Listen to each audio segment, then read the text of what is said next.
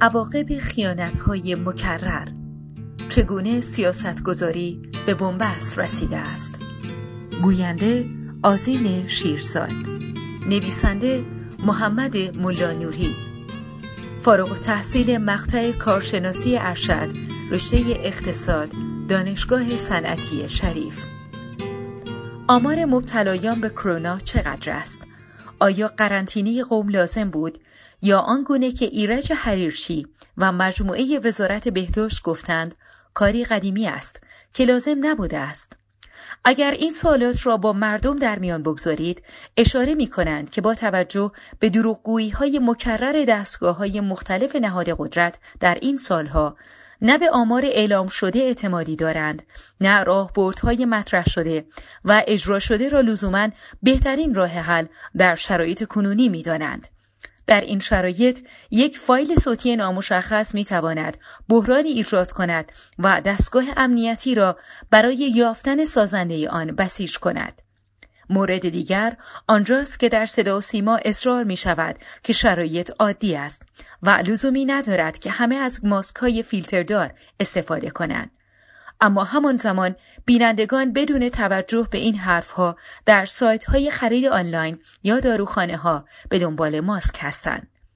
همچنان که با وجود اصرار مسئولان به وجود کالاها و راحت بودن خیالها مردم از خرید محصولات مختلف و انبار آن مزایقه نمی کنند گویی که قرار است اپیدمی بیماری با قحطی نیز همراه باشد.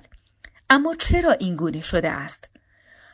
در اصول سیاستگذاری می‌گویند که برای اجرای یک سیاست لازم است شما دست بالا را در توانایی فنی، اقتصادی، سیاسی و اجتماعی داشته باشید. در شرایط فعلی به نظر می رسد حتی اگر تمامی این راه ها باز باشد یعنی نظام بهداشتی دانش مقابله با چنین بحرانی را داشته باشد دولت توان مالی هزینه های این کار را داشته باشد و البته نظام سیاسی و قدرت در کشور با طرحهای وزارتخانه همراهی کنند مردم تصمیم ندارند آنگونه که وزارت بهداشت و ستاد کرونا می‌گوید عمل کنند و حتی به خود مراقبتی ها و پیشنهادهای عدم مسافرت این وزارتخانه بیتوجهی می کنند. برای توضیح این وضعیت از یک مثال کلاسیک نظریه بازی بهره می گیرم. در معمای زندانی ها دو متهم داریم که به جرم کوچکی دستگیر شده اند. پلیس شواهد محکم پسند برای گناهکاری آنها در مورد جرم بزرگتر را ندارد اما به آنها می‌گوید که اگر به این جرم بزرگ اعتراف کنند در مجازات آنها تخفیف قائل می شود. دو متهم که احتمالا قبل از دستگیری با هم اتفاق نظر داشتند که باید هر نوع جرمی را انکار کرد در این شرایط و فارغ از تصمیم دیگری نفع خودش را در اعتراف می بیند. زیرا اگر شریکش اعتراف نکند متهم کم مجازات می شود و اگر شریکش هم اعتراف بکند مجازات کمتری را تحمل می کند. در نتیجه هر دو متهم با اعتراف به این قضیه در موقعیتی قرار می گیرند که اگر هر دو سکوت کرده بودند کمتر ضرر می کردند. حال اگر دو متهم بدانند که بعد از پایان یافتن این محکمه و تحمل مجازاتهایشان دوباره با هم ارتباط دارند و ممکن است دوباره در چنین دادگاهی باشند باز هم این چنین رفتار می کنند؟ در اینجا با توجه به شرایطی که بازی دارد احتمال دارد رفتار آنها متفاوت باشد و در مواردی با هم سکوت کنند. داستان معمای دو زندانی یک مثال برای درک شرایط و نحوه تصمیمگیری بازیگران مختلف در عرصه تعاملات دو جانبه است. این مورد را می توان به شرایط فعلی ما نیز تعمیم داد. سیاستمدار و مردم در صحنه های مختلفی با هم تعامل و برخورد داشتند. در هر صحنه یک سمت قصه تلاش کرده است از خود چهره موجه داستان را بسازد.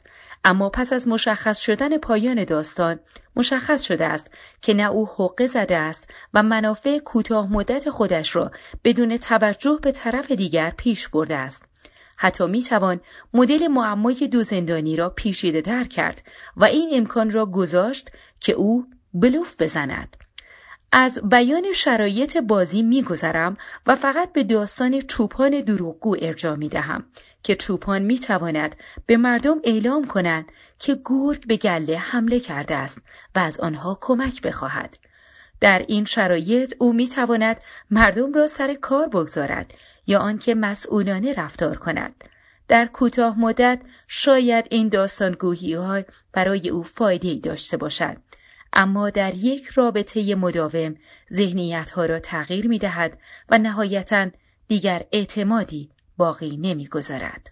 بو روستاین در مقدمه خود بر ترجمه فارسی کتاب دامهای اجتماعی و مسئله اعتماد اشاره می کند که اعتماد اجتماعی از پایین تولید نمی شود بلکه از بالا تولید می شود و دقیق تر اینکه نوع خاصی از نهادهای سیاسی هستند که اعتماد تولید می کنند.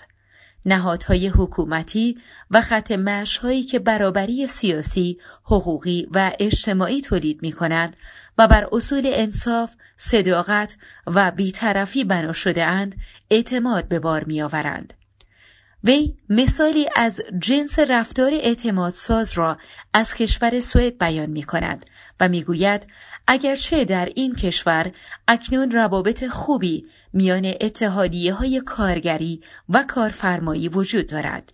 اما این نگاه محصول رفتاری است که این دو به همراه دولت در شورش و اعتصاب های دهی سی از خود نشان دادند و با رفتاری منصفانه نشان دادند که می توانند در بلند مدت به هم اعتماد کنند. حرف های روستاین در این کتاب و البته تجربه های ما در این مدت نشان داده است که نمی‌توان هر روز به طریقی مردم را فریب داد.